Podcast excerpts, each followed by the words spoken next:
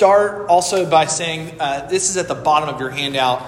But if you enjoy our seminar or you want to keep thinking about this, I have three books that I actually want to recommend to you. If you want to think about ethics more, uh, a book called The Doctrine of the Christian Life by John Frame is very, very good on this. It's not at the book uh, table this week, but it is on Amazon and things. Hi, welcome, welcome. Uh, come, come, come sit down. Um, it is on the book table uh, other times, but yeah, you can find it on Amazon. Uh, it might look intimidating. I will say it looks kind of like a textbook, but I promise that it's actually written very accessibly. The next one is not written as a textbook, but and is not as accessible. I'll just tell you this: if you're like not gearing up to do some uh, heavy thinking, but it is on the book table. Rise and Triumph of the Modern Self by Carl Trueman is a really, really, really good unpacking of where the West has gone ethically over the past 300 years and is really fascinating about that. I, I would recommend that one. And then finally, there's a book by, called Dominion by Tom Holland. Not that Tom Holland, interestingly enough. Uh, not the Spider Man Tom Holland, although a book by him would, would be uh, incredible uh, about this subject. Uh, this is Hey, welcome, welcome. Come on in. Uh, we're, we're talking about uh, Dominion by Tom Holland. It's a basically a history biography of the past 2,000 years in the West and how we have left Christianity behind, and yet our morality is still very much rooted in Christian thought. And so, uh, if you're interested at all about ethics, uh, these are three books that were pretty foundational to what we're talking about today. So that's that, those are the books. Those are all the disclaimers. If you want to read more by people who are smarter than me and know more than me, those are the books to go read. Let's talk about ethics for a moment. Okay, so you wandered in here. Uh, I said it, that we were talking about ethics, and none of you got up to leave, so that means that you you think you want to be here. Let's start by talking about what ethics is right? So, what is ethics? What do I mean by that? What are we talking about? Uh, you might have just stumbled in here because this is, you know, uh, the one room you saw on your way to uh, the kitchen. You were like, I'll just go to that one. So, just so you know that uh, what ethics is, ethics fundamentally, the study of ethics, it aims to answer one question. Here's what we're, we're talking about today. We're going to answer one question, and it's this How ought we to live? Right? How ought we to live? What does it mean uh, to, to study ethics, to know ethics? It's how ought we to live. What I mean by that is to differentiate from other ideas about ethics. So sometimes ethics can be boiled down to fun scenarios to ponder and think about, right? But they, they don't tell you about how to live, right? So ethics becomes, you know, uh, have you all heard of the trolley problem?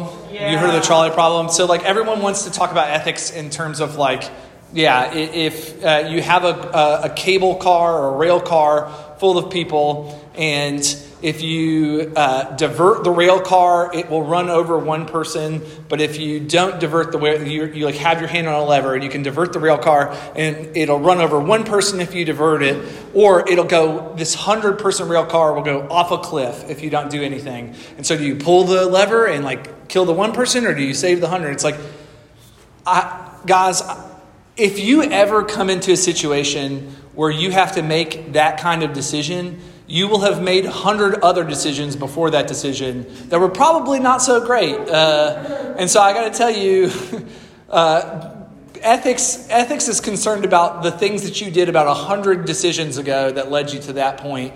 Um, because what we're talking about is your real life, right? You make you make decisions about everything all the time today. Like like today, you decided to come to this seminar. Uh, you decided to come to this conference. Uh, that took, you know, gas money. You could have spent that on, say, you know, get providing water to some village in Africa. There are all these decisions, right? Or, or Asia, or, or you know, even here in the states, Flint needs water. Um, you could have done so many things with that money that would have been possibly better, right? You could have done things that could have been better with your money, and uh, and so why did you come here? You have to make ethical decisions about all these things all the time. And uh, like, what what could it have been like if you had done the right things, right? Um, and you can play this game in your mind, and I think it's important that we talk about like what it means to really to like live the lives that we are living, right? Not uh, not hypothetically, you know, some trolley problem, but about how we ought to live. That is what we're talking about. Uh, you on your college campuses, whether you're you know RUFI and a PhD uh, candidate or you're in undergrad, you're a freshman, either of those people, when you wake up every day, all the choices that you make, what you eat, the car you drive, uh, what you spend your time watching, like all of these things are ethical decisions. They are how you are supposed to live. Now, the importance of this issue for me came home whenever I was in seminary. I had a friend named Trey, and I have asked permission to borrow this story. Uh, he comes out looking great anyways. But we were discussing our dream jobs after we got after we graduated. I don't know if you guys know this, but all your campus ministers have gone to a thing called seminary. They got graduate degrees, and then they uh, went off and they had to take a test. This like really arduous test uh, for ordination to be able to do their jobs. And we were talking about like, well, in those exams, you know, different presbyteries. You can come in. You can come in. Uh, you're good uh, during those exams, these things called presbyteries, these uh, men from other churches in your area can ask you anything. And then they can tell you, they can actually say, no, you cannot have the job, even though like RUF wants you to do this, and even though everybody wants you to do this, or, or they want you to plan church, like these men can actually decide your fate. And in some places, uh, they might have particular areas of theological concern that maybe I don't share, right? Maybe they think uh, you know, a certain amount of days is how old the creation is, right? Like they, may, they might be very staunch, like it should be six calendar days. That's the way creation works. Or, you know, some people think it might be longer than that, right? Or shorter than that. It, that, it's, that the creation account isn't exactly literal in that way. Uh, this is not a seminar about that, but we can talk about that if you want. Uh, I have a particular view of creation that may not jive in every presbytery, that not everybody would want to hire me. And my friend asked me like what my dream job was, and I said, "Well, you know, like I really, I think I would just want to be Brian Habig, which is this pastor in Greenville, South Carolina." And and I said, "But the problem is, I could never get hired there. I don't have the right view of creation." And he and I said, "But you know, maybe I still could." And he goes, "What do you mean by that?" And I said, uh, "You know, I think, you know, I, I think I could still get that job." And he goes, he looks at me, he gets kind of somber for a second, and he goes are you, I'm sorry, are you insinuating that you would lie to these people if it, like, if it came down to, like, you getting this job? And I had to think about it for a second. I said, well, you know, like, hmm, uh, I would be planting a church. I'd probably do a lot of good for a lot of people. People would, would come to faith, and uh, and like, how much more important is it for there to be churches and for there to be you know people exposed to the gospel than some guy's understanding of you know whether the earth is 6000 years old or 6 million years old or 6 billion years old like why does it what does it matter? And i honestly i was thinking through it and i was like i don't think it does you know? Like i think it's worth it it one little lie for a lot of good. Yeah yeah i would lie. And he looked at me and got I mean, you would have thought that I had like taken out his dog and just shot it right in front of him. And he, he looks at me and he goes, Nick, if you did that, then you would be a liar. Do you understand? If you lie, you are a liar. And I was like, no, what? Uh, and he goes on to he goes on to tell me that you know he's like, don't you think that like God doesn't want you to lie? I was like, I mean, I guess, but you know, uh, if I can do more good for some people, I, I, what's, what's the problem? You know, I wasn't prepared for that reaction. I know God has rules, and I know, you know, lying is kind of a biggie, doesn't really want you to do that. But surely, surely he would make an exception for this. Right? Surely uh, he would make an exception for this. I mean, isn't that what Jesus does? Right? When the Pharisees are being all legalistic and they're all, you know, you shouldn't do this, you shouldn't do this on the Sabbath, you know, don't walk, don't don't eat the grain on the Sabbath. Like he was just dunking on Pharisees for being legalistic, right? What was my friends being legalistic about this lying thing? You know, I'm just trying to love people. I'm trying to do more good. So why is he getting hung up on this line? The laws don't matter anymore. Didn't he get the memo? Right? All that matters is that you try to love people as long as you're trying to do the most good for the most people and limit, limit suffering to the least amount of people. Right? That's all that matters. That's what the Christian life is about. Or so I thought. And that's where my sanctification journey began in terms of ethics, in terms of asking myself the question how ought I to live? It, it started with my friend basically screaming at me, like, You're going to be a liar. Don't be a liar. Um, what was I missing? What did my friend understand in that conversation that I didn't? What was he seeing about the world that I didn't see about being honest and being a person of integrity? Well, the truth was, uh, I was a Christian and I loved Jesus, but I had inherited our culture's worldview. And what I mean by our culture, I'm talking about the Western world's worldview. Okay, so uh, I'm, I'm going to open it up. I know we have some RUFI folks uh, in here at this point now. Um, if, you know, as I talk about this today, we're going to be focused a little bit on the West, but I, I welcome your insights into how this plays out uh, worldwide. Uh, I, will be honest, I am not prepared to talk about those things, but I would love feedback on that. So uh, here's, here's my contention is that, yeah, we have all grown up in a cultural uh, stream that has put us in a position where this is how we think about the world. That we inherit a cultural worldview, and that you have actually, if you have been, if you have born, been born and grown up in the in the West, over the past, if you've been born and grown up in the West in the past 200 years, you have inherited the same cultural worldview. And it doesn't matter if you're in the church or out of it, uh, all of us have kind of collectively inherited this worldview. And here's what I mean. For the past 200 years, in my blurb for this seminar, I claim that you and I, tragically, live in a moment of severe ethical poverty that we are impoverished ethically, that we cannot think very well about how we ought to live.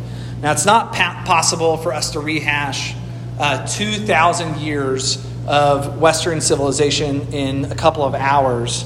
Uh, I recommend Rise and Triumph for the Modern Self, Dominion for that. But here's, here's what I mean in brief. All right, let's uh, imagine yourself, we're in the 18th century, 1700s, in the 18th century and you're in France, and a man by the name of Jean Jacques Rousseau writes this book called The Confessions. And in it, he writes a, a story about how, and this is actually tr- a true autobiographical account of uh, this time where he's working for a wealthy family in France, and he sees this ribbon, this like hair tie. It's a red ribbon that his employer owns, the daughter of his employer owns and he covets it. He thinks, man, that's a beautiful ribbon. I would love to give it to my friend. Uh, I have a friend in mind that I'd like to give that to. And so, you know what he does? He steals it. He just steals the ribbon. He's, he rationalizes it in, in his head. He says a couple things. One, I don't get paid enough at this job. Like the truth is, like this is actually just part, partly fair compensation. Two, she won't really miss it. And three, I'm going to give it to a friend, so it's not even for me. I'm actually trying to do a good thing. And the problem, though, is before he can give it away, they find out about this stolen ribbon. And they come to him and they, they actually uh, ask him, like, did you steal this ribbon? He says, no. He lies. And he tells them, uh, the housekeeper stole it. This other woman who was cleaning their house, and she ends up getting fired over it. Come on in, come on in. She ends up getting fired over it, and he starts to reflect on this experience that he lied and got this other person fired. And he's like, man, what kind of person am I that I would get this person fired by lying about stealing the ribbon? And he, he concludes, he starts thinking about it. He concludes this he was right to have taken the ribbon. That's what he concludes. I was right to have taken the ribbon because, one, like he said, I was underpaid. And two, I was going to give it to a friend. It was actually not even for me. It's not selfish, it's not selfishly motivated. And he concludes, I would have told the truth. I actually would have told the truth about this whole thing if society hadn't decided that lying was bad, or if society hasn't decided that stealing was bad. The problem is not me, right? I have good intentions for the ribbon. And in fact, like I think I deserve to have it. The problem is that society tells me that I can't just take it. Right? The problem is out there, and now that it says that I can't just take it, uh, I have to lie about it. And, and society has actually forced me to be false to myself. That if there were no repercussions from society, if we hadn't arbitrarily, he says, arbitrarily decided that stealing was wrong, I actually could have gotten away. I would have been happy to tell them exactly that I took it and that I did it for good reason. And he could have and he could have expressed himself and people would have understood. But he can't do that because there are rules that are forcing him to not be true to himself.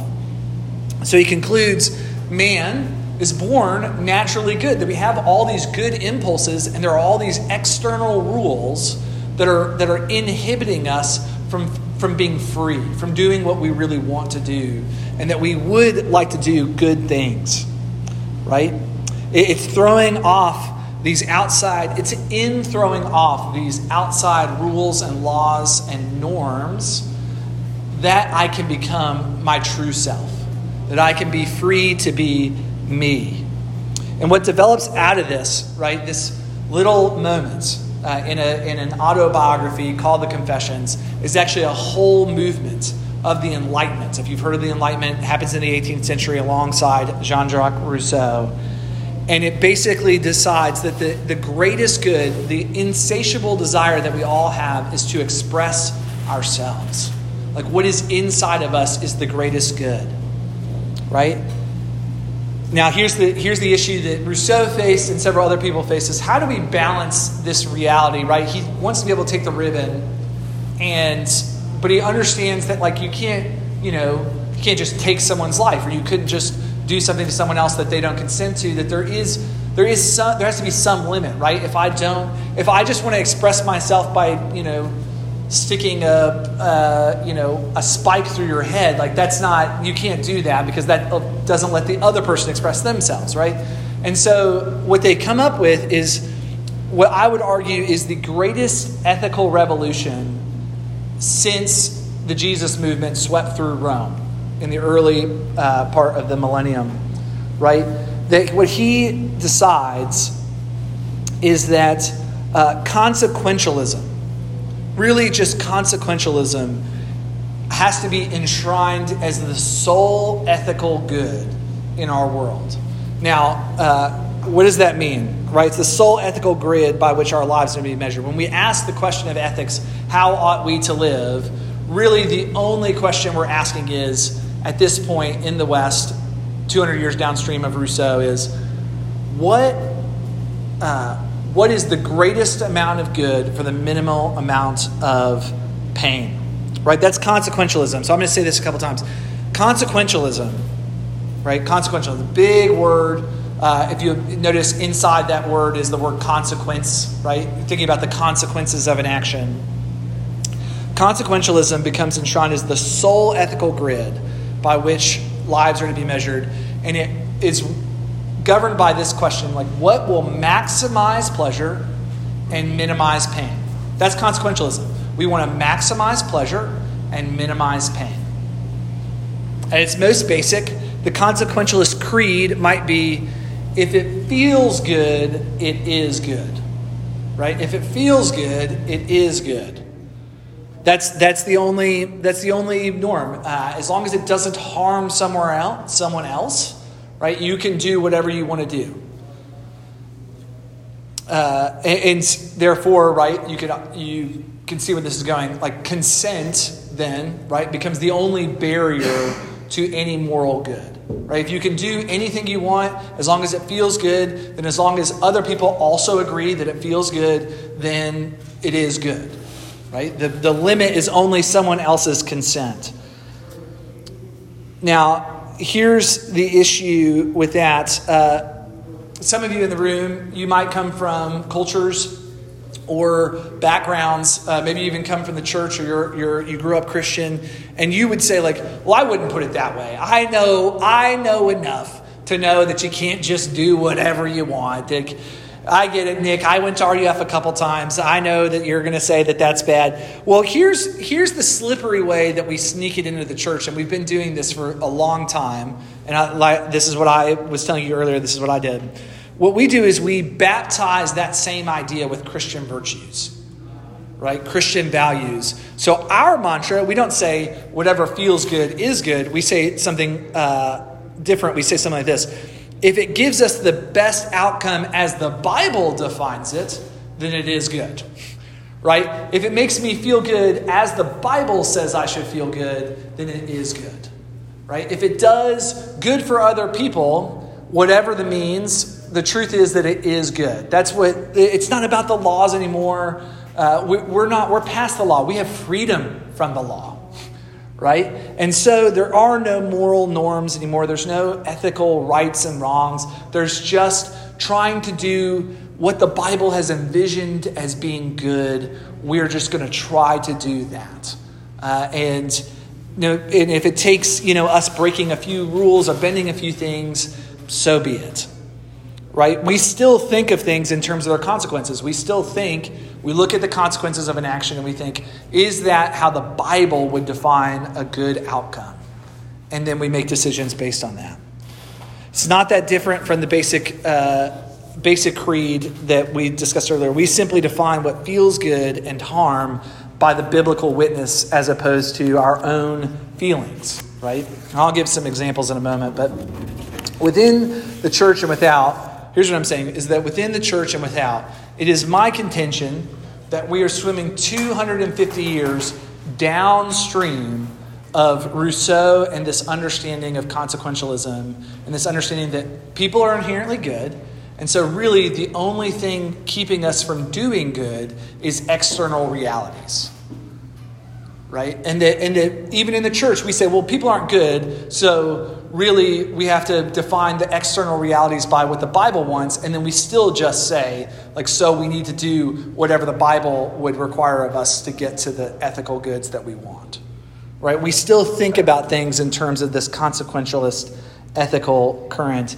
And I would just say that that is the air that we have been breathing in the West for at least 250 years, right?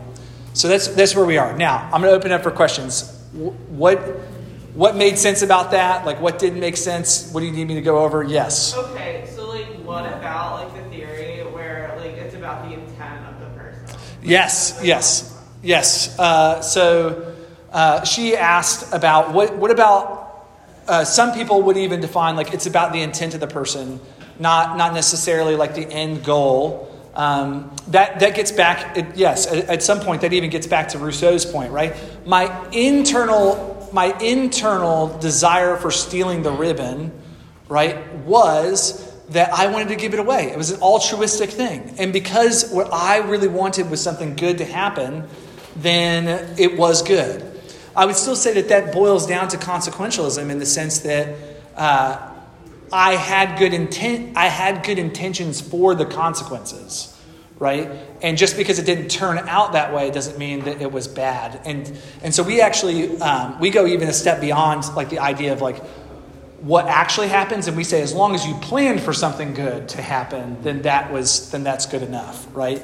Um, there is some introspection about ourselves but the, the idea there being that ultimately we think even our intentions are not mixed with tons of selfishness and, and problems. Uh, and we assume baseline that, like, we're going to pick good things, that we want to pick good things. Um, so we take that into account, but usually still through, I would argue, a consequentialist framework. Does that make sense? Anybody want to? I'm, I'm also willing to hear pushback like, no, consequent. People don't think about things that way. We, we don't think about things that way in the church. I'm willing, I'm willing to hear it. Um, thoughts? Questions so far? Okay, yeah, I know we covered that's that's 250 years of world history in like 20 minutes. Um, so, yeah, you can stop me if if, if need be. But uh, yes.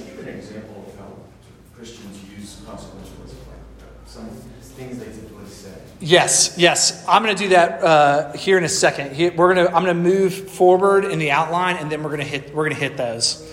Now, what's the problem with consequentialism? Here's the thing. So I've just defined to you like how it works, right? The consequentialism. You might say like, what's so what's so wrong with that? Yeah, you said that we're kind of mixed motives, but like if everyone really was just trying to get to the right ends, right? And we also weren't hurting each other, right? We're not, you know, it, we're, we're, we're, everybody's doing what they really want to do. You know, actually, Nick, uh, I think Rousseau was right. you know, I think, you, I think you know, you're acting, you're like pitching it like this was some sort of problem, but I, I think he progressed into what I hope is the future of the world. Here's, here's my argument. Here's what I'm to, here's what I'm, to point out three things why this doesn't work. Why consequentialism as a sole ethical grid is actually destroying us. Consequentialism provides three things more outrage than answers, more pain than promise, and more gray than guidance. And we're going to tackle each of those in turn. Provides more outrage than answers, more pain than promise, and more gray than guidance. And I'll pick up some like uh, Christian ways that this happens too. But more outrage than answers. Let's start with that one. Uh, this is what consequential, consequentialism provides more outrage than answers. We see this in uh, whataboutism as the unassailable defense, right? Uh, this is, you know, mostly we're talking, uh, you can see this most clearly in politically, but if but it's in all choices in life. If you can just make the other option a worse one, right? A worse consequence, then it becomes ethically clear how to live, right? When you look through everything in a consequentialist grid, all you have to do to make one choice good is make the other choice bad. Right? That's all it takes. And so that's how we've that's how we think about and argue everything. It creates a system in which all we ever do as a society is choose between the lesser of two evils. Right? That's all you do in a consequentialist worldview. Right? So think about this. Um, it, it comes down to false dichotomies like abortion versus the welfare of a mother. Right? You cannot. You either care about women's rights and their bodies or, or you care about uh, the unborn, right? And, and the, the accusation thrown across both ways is you don't care about babies. Well, you don't care about uh, women. You don't care about them being able to live, you know, happy lives with good careers and be able to make choices about their body. And, and here's, here's the thing. What if, what if you cared about both? What if you cared about both? But the, but the thing is, we don't, we don't allow for a worldview where you can care about both. Because we only look at the consequences and the only arguments that we can make are based on like the outcomes, right? As opposed to based on uh, what people are going through in real time, right? That we can't take it moment by moment. We can't have any sort of rooted value. We're just looking at consequences, and therefore we say, if you don't believe in this consequence, then you're against the, the, the uh, you're against me. You're either for me or against me, and we don't have any way to define things. Uh, this also happens, it's not just, that's like the most low hanging fruit. But y'all remember this past summer, uh, last year, Simone Biles had to take some time out of the Olympics. And she said, uh, she's, um, you know, she said that she had um, some issues with being able to locate herself as she was spinning, and that she was having a very tough time with her mental health as she was doing the Olympics. Uh, lots of pressure and things. And there arose, right, just like there always is in this society, there arose two sides of this argument. One side that says, you know, you made a commitment to the U.S. We put you on the team, and you need to just suck it up and do what you were asked to do. Mental toughness is what is what this world needs. And then there arose like another group. You don't care about mental, uh, mental health. Mental health is physical health, and it's just as healthy for her to care about her brain as it is to care about like a broken leg. Why doesn't why don't people understand that it's important to care about what's going on between your ears? And we became and it's and it, they just shouted back and forth at each other. That you have an you have a responsibility to do what you signed up to do. Well, you she has a responsibility to herself to care about like her own well-being right? And so we just talked right back uh, across each other because we, were, we couldn't agree on the consequences of an action, right? Because ultimately we made it into what about, well, what about actually honoring your commitments? Well, what about actually caring about mental health, right? Happens in other ways too. Uh, George Floyd, um, living in Milwaukee. We're pretty close to Minnesota. George Floyd gets uh, murdered in Minneapolis. And in the wake of that, there was all these, uh, there were riots and stuff. Uh, we also had um, in Kenosha, Kyle Rittenhouse uh, issue happened. And uh, people were like burning down buildings. Uh, I live a few blocks away from a, a place that was burned down in Milwaukee. And there arose this thing that was like, we need law and order. We need people to, uh, we need to respect like property and to do this the right way. And then there was this, there was a group of people that said, "Don't you understand that a black man is dead and that there's there's so many like him, and that really what we need is justice right now." And so they're like, "What's worse, burning down a building or killing a man?" And and just, what about the what about these people? These uh, you know the people who own these businesses. What about their livelihoods? Well, what about this man's life? What about? And we just do this whataboutism until we're you know blue in the face.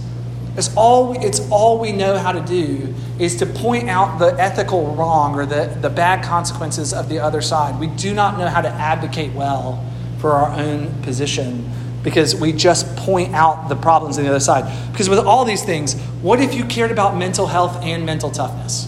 What if, what if, uh, what if honoring your obligations and also listening to your mental health are both good things? What if it is both good to believe and to care about and to advocate for racial equality and, and equity, and also that there should be law and order, that you shouldn't just be able to burn down someone's uh, business? Why can't you care about both those things? Why can't you understand that uh, you know people are very upset, and yes, maybe they shouldn't do that, but that doesn't mean that their whole uh, issue or stance is wrong-headed, right? It happens every time. I mean, and honestly, like that's those are the issues. Think about the elections that we have. I, I mean, if you've ever watched a presidential debate, it literally just devolves into don't vote for that person; they're worse than me. Right? It's it's very it's like hardly ever about like positive issues that anyone's trying to get you to believe that you should vote for them on. It's mostly about the other person is so wrong uh, for this job. Um, yeah they've even uh, joe biden's campaign manager manager has even been quoted as saying like uh, their strategy going into uh, the presidential debates was literally for joe biden to get out of the way and just point out like you don't want this guy. Like that was the that was the campaign strategy uh, in the, from the Biden camp, right? So like this this is how we think about it, right? More outrage than answers. We just get outraged all the time, and we have no answers. We just think the other side is worse than the side that we're on, right? Okay, that's that's one problem with consequentialism. More outrage than answers. Another problem with consequentialism: more pain than promise. What do I mean by that? Consequentialism this is a consequentialism promises happiness, but delivers pain by diminishing promises. Let me say that again for the people who are taking notes. Consequentialism promises happiness, but delivers pain by diminishing promises. What do I mean by that? If it's simply about a pain pleasure calculus, here's the question we got to ask why honor promises? right? Things that you thought were good a moment ago, if the pain pleasure calculus shifts, then you actually have a moral obligation to also shift your promise, right? It, it consequentialism makes its own promise that you'll be happy if you ditch your promises, right? Uh, and, and what happens in that is actually that what it delivers isn't even happiness, but pain instead. We see this most in how we uh, conceive of our world's uh, most sacred promise, I would argue. That's marriage, right? Uh, the, uh, you know, most think, right? I'll, I'll say this um, outside maybe uh, Christian norms uh, or even, you know, maybe broadly religious norms, most think that the point of dating, right, if you're thinking about like, or, or the point of getting married, let's say that if you're going to get married, uh, what you need to do is maximize the most amount of pleasure you can have. Find the right, find just the right spouse. And if you can just find the right spouse, then you'll have lots of pleasure and minimal amounts of pain, right? Find the right person who doesn't inhibit any of the things that you want in life and complement all of them and add to them, and then doesn't detract to anything that you want right? That's what it's all about finding just the right partner who, who can couple with you towards the right goals, get you all that you want. They won't ever, they won't uh, block your career. They won't, um, they won't try to change you, make you somebody that you're not. They won't, they won't do anything uh, bad to you, and you'll have all this happiness and all this good. They love you for you, and you'll, you'll just live happily ever after. Yeah. Yeah, I, it's almost obvious why this doesn't work, but, uh, but what that leads to, right, is um, you date for a long time because in order for you to be sure that that can happen, you got to do, you got to really test them out, right? And the best test drive that you can do is actually to live together before marriage right? That you that you move in together and you and you spend time actually living in the same place. So that way you know for certain that that person is never going to challenge you and never going not challenge. They would say, "I want to be challenged just in the ways that I want to be challenged." Um, have y'all ever seen Have y'all ever seen The Office? BJ Novak when he uh, or like Ryan the temp. There's this moment in the office where he says. Um,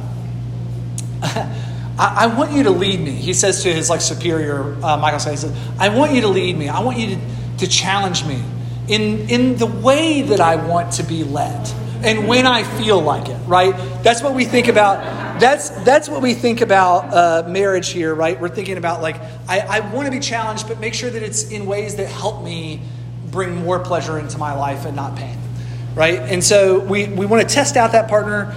And Christians, man, you're like, yeah, that's so dumb. I can't believe they don't do. No, no, no, no, no. You don't do much better, right? We say, ooh, this person loves Jesus, right? Reads his or her Bible. They're a good leader spiritually, and therefore this will be a good marriage, right? Uh, I, we test them out in just different ways. Like the other one is maybe, you know, you might say, like, that's super selfish, like, yada, yada. Uh, maybe I even pitched it that way. But, like, we don't, we do the exact same calculus. We say, okay, here's what I need. I need this person to, you know, be a Bible study leader, and I need them to be, you know, it helps if they're good looking, and, you know, this thing and this thing. And we look for, like, who, who, who is the hottest and, and coolest frat daddyist, like whatever, but also loves Jesus, you know, person that I can get for my station, like bang for my buck. Like that is how we think about dating, and, and, and we want to lock that person down because that will give us the most pleasure and the least amount of pain, right? We, we do the exact same thing. We are looking ultimately for our happiness still. We just define happiness by like Christian stuff because we think that's what's going to make us most happy. But what happens, right, guys? What happens when the miscarriage comes a couple years later, right? And that person is not the same person that you married. They aren't reading their Bible like they thought they would. They aren't. They aren't. You know, Mr. or Mrs. Encouragement. They don't. They don't work as hard as they used to. They're struggling. Maybe, uh, you know, Mr. You know, uh, on the track to to be you know partner at a law firm. What if he gets laid off? And you think, that's not the guy that I married. He's now he's just sitting on the couch eating potato chips. What are you going to do then? Right? Because if if you if you look at it from this perspective, you look at it from consequentialism, you made a bad choice. The problem isn't the problem isn't that you need to be a good spouse. It's that that person is not who you signed up for, and guess what happens? You get divorced because that because you made a bad decision. Right? The only the only thing you can come back to is that should not have been the person that I married because what I thought I was going to get is more pain than pleasure. And right now, or sorry, more pleasure than pain. And right now, that's not happening. And so this is not the contract I signed up for. Right? We don't have any category for this. Uh, consequentialism says the best thing to do is to dissolve a relationship that isn't bringing you pleasure. Doesn't matter if you promised it. Right now, you got to make a, you got to make a calculus about what it, what consequences you want, and you've got to you got to follow that to its end right? And if that means dissolving any sort of relationship, you got to do it, right? We have no, we have no context for, for uh, commitment. Uh, and, and it's not, for the record, it's not just in marriage, right? I, I you know, joke about that. But it's also in friendships, right? We are the most transient culture that has ever existed, right? That we, that we will leave homes every three or four years for the next job that offers more money. Because here's what we think you guys are all going to graduate. You're going to go off and take jobs, and that's great. Uh, maybe it'll be where you are going to college, or maybe you know you'll move back to your home countries or whatever. Um, but what's going to end up happening is you'll get there, uh, to wherever you're going, and then you know give it a year or two or three or whatever, and somebody will call you. You'll hear about a job opportunity, and you'll get a 25% pay, pay bump. And it doesn't matter that. Uh, it doesn't matter that you are committed to the people there. No, did you do a did you do a ceremony? Did you do anything like that? No. But there's an implicit commitment and promise in the in in friendship. Right? You're not really friends with anybody at all if you can just back out of that friendship at any moment. Right? Friendship is the understanding that we are going to walk through life together and we don't even pause to think about most times, right? We don't even pause to think about what am I giving up by taking this more money? Because what we think is, I'll be happier, right? I'll have a better job. I'll be doing maybe even maybe even it's I'll be doing what I really wanted to do all along, right? In my job, right? Well, I'm not doing it for the money, Nick. I'm doing it. I'm doing it for the good, for my for like what I want. Like this is this is the calling God has placed in my life. Um, and never mind the calling that all your friends are placing on your life, but that's not, neither here nor there. The church might have been calling you into something. Never mind. Uh, here's, here's what we say is, man, this is what I really want to do, and so I've got to leave. And it doesn't matter that like I have good friendships or that I have a good church or I have any of those things. What I need to do is do the best thing for me right? We look at the consequences, we make the decision, and it doesn't matter if we diminish our relationships. The point is to be happy. We don't have to, we don't have to honor promises or commitments. Um, yeah, it's there. There are the point I'm making is that you get more pain than you do promise. That we that by not honoring our commitments, by not understanding the commitments that we're making in life, and, and by none of them being all, all commitments being temporary based on a con- like current pain pleasure calculuses, you are ultimately just bringing yourself into pain over and over and over again uh, because it's the only calculus you can make.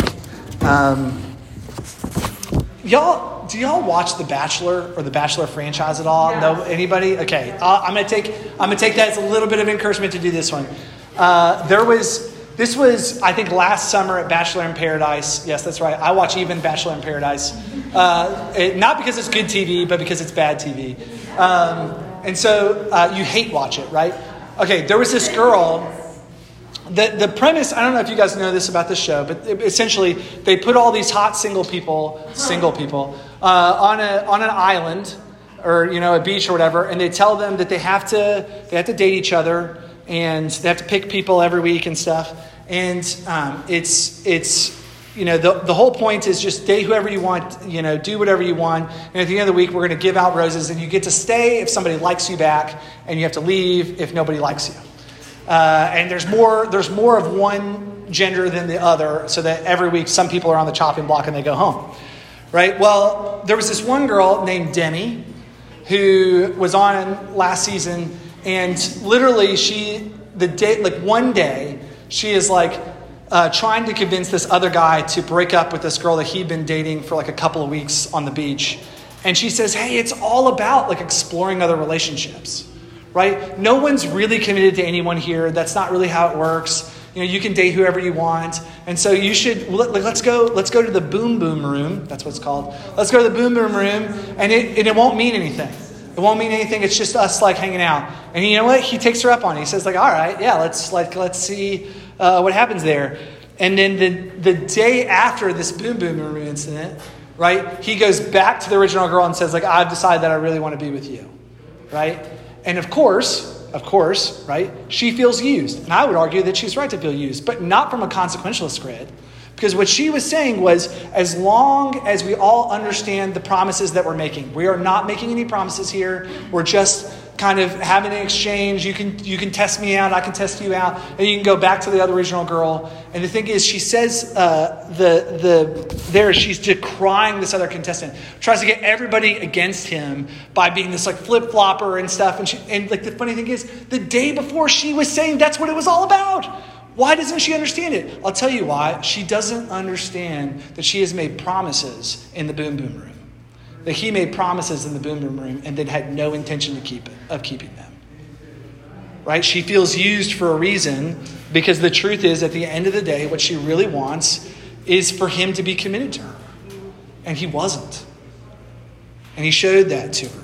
Right? It doesn't matter that they were consent that, that there was consent there. It doesn't matter that, that they both agreed to it. It's that they didn't even really understand what promises they were making. And the morning when he woke up, he made a pain pleasure calculus decision that she was not going to give him as much pleasure as the next girl, and he moved on. And she didn't, she didn't anticipate that happening, but that's what happens when we make consequentialism our sole ethical grid. Um, questions? Do we have que- uh, what about? Yeah, I'm gonna I'm gonna pause before we get to gray than guidance. Yes. Is utilitarianism the same thing as consequentialism? Utilitarianism is another name for consequentialism. Yes. Would you say like ties into extremism? Because um, Oh yeah. because when you're, I guess like the thing with abortions, I always see a trend of people saying, okay, either like you said, either you're with me or against me. Like nobody can actually be in the middle. And then some people go as far as like um, just doing like a lot of things like not being in contact with family because you don't agree with them, and then just being really radical. So I would think that it ties into extremism. Yes. Yes. So, yeah. Yes, and on both sides, right? Just to be clear, right? Yeah, she. Her point was that, that have we gotten actually more extremes? Is this driving the extremism that we see? And I think I think certainly because because uh, the only argument, like one of the only arguments we can think of for our side, um, or one of the main arguments is what about the other side? We it, it only bolsters our position to think lower of the other person, right? So in this world where we're just going by consequences, yeah, it, it behooves you to actually villainize everybody on the other side. And that I'm more, the more wrong you are, actually, the more right I become. And so, uh, yeah, I, I, think certainly it's played, uh, extremism is probably a, a consequence.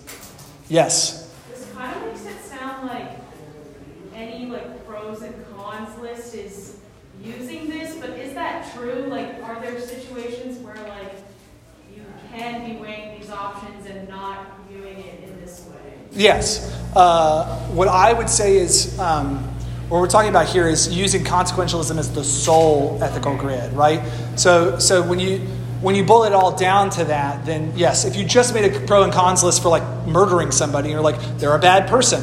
That's the only that's the only pro. The only con is they would like I guess I'd have to kill him, but that's not a big deal. And you did, right? Like it's you're doing you're doing consequentialism there, right? But like that's not and like obviously we understand that the cons of that would be I'm going to get put in jail, all this other things, right?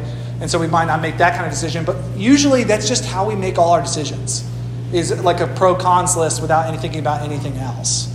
Um, yeah, and I, and what I what I'm going to advocate for, we're going to talk about how do we get out of it tomorrow.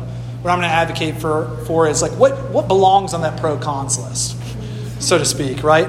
Um, all right, I'm going to do one last uh, gray than guidance. So it gives gray than guidance. Last of our problems here.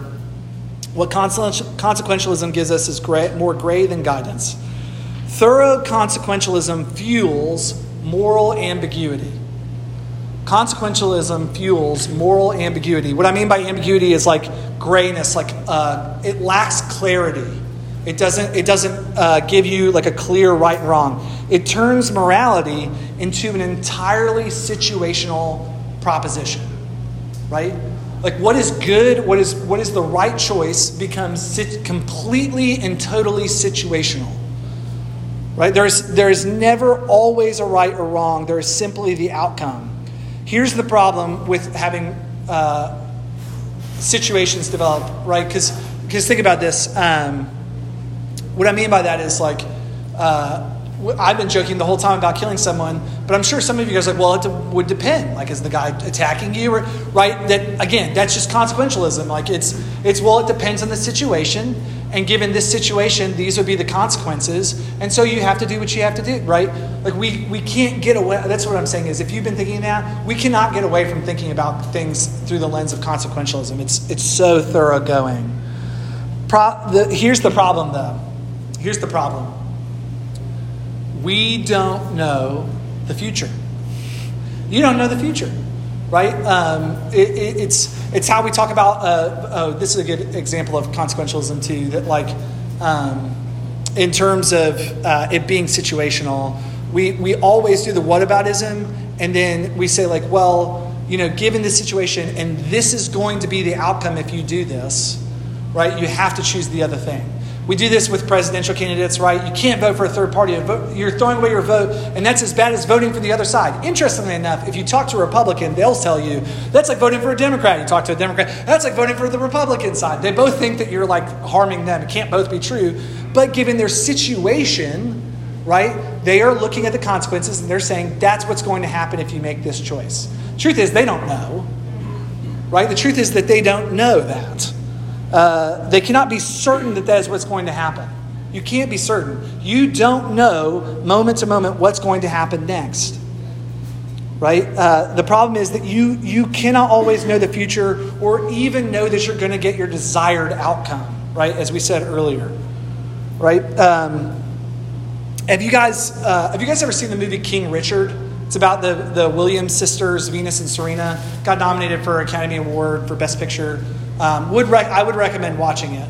Um, there's this scene where uh, it's, it's the dad of Venus and Serena, who are the most successful women's tennis players, arguably the most successful like women's athletes of all time, maybe even the most successful athlete period of all time uh, in terms of uh, Serena. But they um, they're they're they're uh, playing tennis and he's getting them ready and they're having to like practice on this court where this local gang is like kind of marking its territory, and they're hitting on his daughters who are much younger than them. And he stands up for them and ends up getting just beaten to a pulp. They just like crush his skull. I mean, it's awful. And he goes to his car, and there's a scene where he's going to get his gun, and he literally gets a gun, like purchases it, brings it out, and is about to walk into like a local drugstore that they are like they're all hanging out in. And he's going to go and he's going to kill these guys. And right before he's about to go do it, another car pulls up with like an Uzi, sprays the place, kills everybody inside, and then drives off like a, rival gang, I guess. Right? Now the thing is, could could Williams have known that that was what was going to happen right before he did the shooting? For all he knew, he could have walked in there, shot all the people who had beaten him up, and then walked out, and he would have spent the rest of his life behind bars, and probably Venus and Serena would not have uh, achieved what they achieved. Would have, would have killed his family over this retribution, right? But he can't know the future. He can't know what's all going to happen. And the thing is, eventually, those guys got what was coming to them, and he didn't need to do what he thought he needed to do. And the point that I'm making is we have a limited frame, right? We, we assume that we can know all the, all the consequences, and that is just not an accurate way of thinking about the world. Humans are surprised all the time by the consequences of things right? And here's, here's how we see this, this grade and guidance where we, uh, because we don't actually know the future, because we can't uh, know for certain and we, it fuels moral ambiguity, uh, like we see this played out in our lives with this, like the moving goalposts in the pandemic. Y'all remember, like, for the first couple of weeks of the pandemic, it was about flattening the curve, and then it was like herd immunity, and then it was like, well, we're going to be living with it, and then we're going to, like, we we kept changing like what we were trying to do because we couldn't figure out what consequence we all could agree on that we really wanted. Some people were happy just to flatten the curve. Other people wanted us to get to zero. Other people, and, and we couldn't agree on an end. And so we couldn't figure out what we were going to do in the meantime, right? Um, this is also, we see this played out in our current climate with this. Have y'all seen the morning show? Uh, I do lots of uh, TV and movie references. Sorry uh, if you're not into that. But like, there's this there's this show called The Morning Show. It's on Apple Plus. Can't recommend it, um, but it is it is good about this. Um, you might want to watch it. I don't know. I'm not gonna. I'm neither here nor there.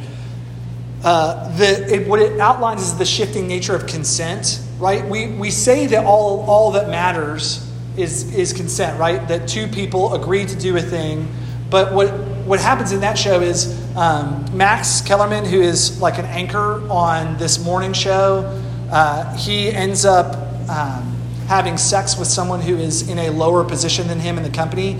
She feels like she can't say no to him or else she'll risk like not being able to move up in the company and so she willingly and even enthusiastically consents uh, to this relationship and only to find out later that she didn't really want to do it and that he didn't that he didn't know right now who's in the fault there right our, our culture is trying to understand well, you know, if you're in a position of power, you need to recognize that, and actually, consent isn't all you need. And we're starting to recognize these things, but we didn't we weren't even thinking about this like 20, 30 years ago. And why? Because we did we didn't know the outcomes. Right? We didn't we didn't know that that's how people were going to feel, right? Or or we silenced those people into not being able to talk about how they felt. Right? Uh, I will also say like you know this moral ambiguity. We can't like consent isn't even enough, so we got to figure out how to how to do you know this. Like it, it, should be enthusiastic consent, but then it also has to be between two equal parties, and so we're adding all these caveats right into what we think because we're trying to catch up to this moral ambiguity. I'll also say this: the rise of the anti-hero, like somebody who doesn't do any of the right things, but we're supposed to root for them because they're like us. Because there is there's just moral ambiguity. Ozark Batman, Breaking Bad, Mad Men. Like these shows are all fueled by the idea that there is no ethical good, only situations, and you just have to do what's the best thing in every given situation. Right? Ozark is literally, I, if y'all haven't seen, the, seen it, but uh, it's essentially a guy who starts off by just trying to make enough money for his family by um, signing up with a drug cartel to like launder money. He's not going to kill anybody. He's not going to do anything for them, but he's just going to he's just going to push pencils that's all he's doing, right? Moving some zeros around. And it ends up with him like having to shoot people in the head because they were going to kill his wife. And it's like, given the situation, he had to do what he had to do. But what the problem is that you're backing, like, the problem is that what you've done to get to that situation is you've made a whole bunch of other choices that you haven't acknowledged, right? And the truth is that it, there is no winning in that situation. And also, that doesn't make it a good ethical choice, right? You actually made a mistake several other choices ago and that now we're, we're all rooting for you because that's what our, our culture does. We're fine to put aside who you actually are as a person just to look at the situation and go, well, that's the best thing you can do. You know? So situationalism, uh, consequentialism provides more gray than guidance. All right, we got two minutes for questions. Two minutes for questions. Are there any? Yes. This is kind of taking your thing of you don't know the future backwards. Yes. But I've been thinking about how in life we look back and say, if only I had done this, Right. then this would have happened. But you don't know. that Yes. If you had done that, this would have happened. Yeah, you still don't even All the time, even in reverse. Yes, yes. So, which means that, yeah, like some of that could be even um, the moral ambiguity of even like trying to learn from your past mistakes. The truth is that can't even give you total clarity on what you should have done in a given situation because you don't, you still don't know how it would have turned out that way, right? Yeah. Yes. Um, kind of speaking like to the current cultural moment, as far as consequentialism, would you say that like it's primarily fear motivated, fear of like painful consequences, or is it like prim- like, or does it depend? Can it also be like primarily like seeking the, that pleasure, that good, or is it like do we? Is it like you said, or like I said, is it primarily fear motivated? Yeah, I think it depends. Um, in like sometimes the the pleasure involved leads you into places where then you have to start making consequences or uh, decisions based on fear. Like I don't want this to happen. I'm afraid of this pain. Um, right? Like to give the Ozark example for a second, the guy signs up with a cartel because he thinks he's going to make a ton of money, and then he starts making a lot of decisions based on fear of being caught or being killed, and that leads him down some roads he doesn't want to go. Right? Or did he make the decision primarily because he was afraid that he wouldn't be able to take to college and survive the next pregnancy? All, yeah, I think there's, I think there's tons of, I, I think that that's a good point. That there's a flip side to all these things. Yeah. Breaking Bad all over again. Breaking Bad, same same deal. All right, uh, let me pray for us. Uh,